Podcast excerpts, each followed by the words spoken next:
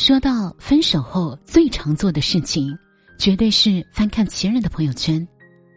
我就收到过不少读者的投稿，说他们在分手后总是忍不住要去看前任的动态，把每一个朋友圈的文字和配图都仔细研究，反复翻看他和共同好友的互动，想知道他是不是已经忘记了自己，或者已经有了新欢。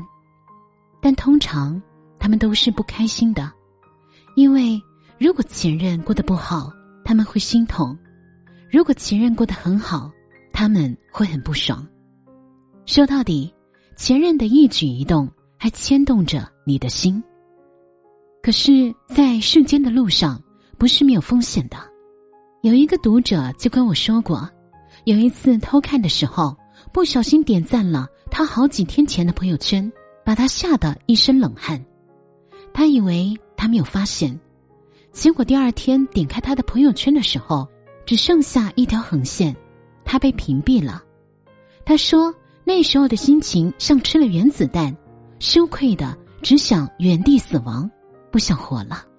比起前任又有了新欢，更让人窝火的是让前任知道自己忘不了他。因为分手后你和前任就在无形当中开始了一场较量，这场比赛的名字叫谁爱的更多谁就输，而你输得一败涂地。有时候我觉得人的记忆很奇怪，在你还和他在一起的时候，你似乎只会记得那些不好的地方。他不回信息，他微信里有很多妹妹，他上一次吵架的时候吼了我，这零零总总组成了你想结束的理由。想起他的时候不再是欣喜若狂，而是失望透顶，于是你提出了分手。但是当你们真正分开的时候，那些美好的回忆又重新回来折磨你。他习惯叫我宝宝，他坐过八小时的车来见我，他知道我每一次姨妈来都痛得要死，所以不会惹我生气。所以你又开始想念他，又翻看他的朋友圈，甚至有了复合的念头。或者这就是记忆的荒谬之处吧。当初痛得那么深，到了要戒断的时候，想起的却是他的好，像戒不掉的毒药，肆意侵占你的思绪。但你是真的还喜欢他吗？我觉得并不是的。比起怀念，更多的是不甘。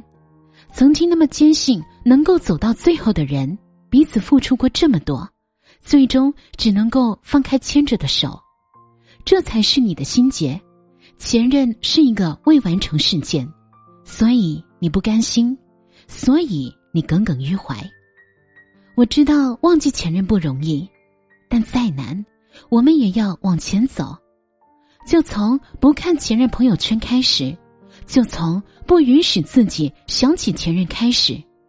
忘记一件事，忘记一个人，最重要的是要跟这些通通隔断。它没有那么重要，也没有那么难忘。在通往未来的路上，就算你过得好，我也不必知道。我和你存在一种危险关系，彼此挟持这另一部分的自己，本以为这完成了爱的定义，那就乖乖地守护着你。相爱变成猜忌怀疑的烂游戏，规则是要憋着呼吸，越靠越近，但你的温柔是我唯一沉溺。你是爱我的，就不怕有缝隙。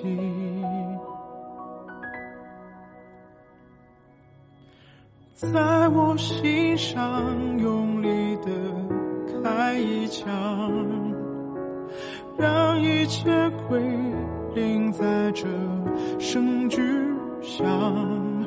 如果爱还是说什么都不能让我不挣扎，反正我也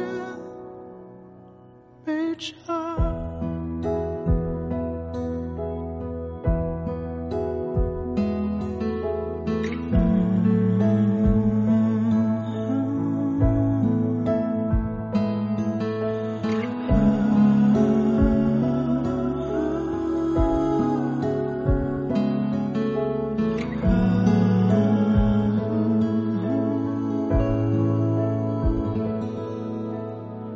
相爱变成猜忌怀疑的烂游戏，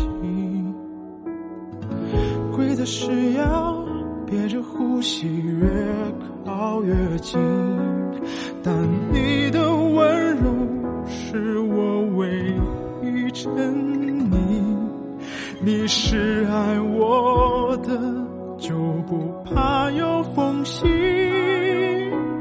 在我心上用力地开一枪，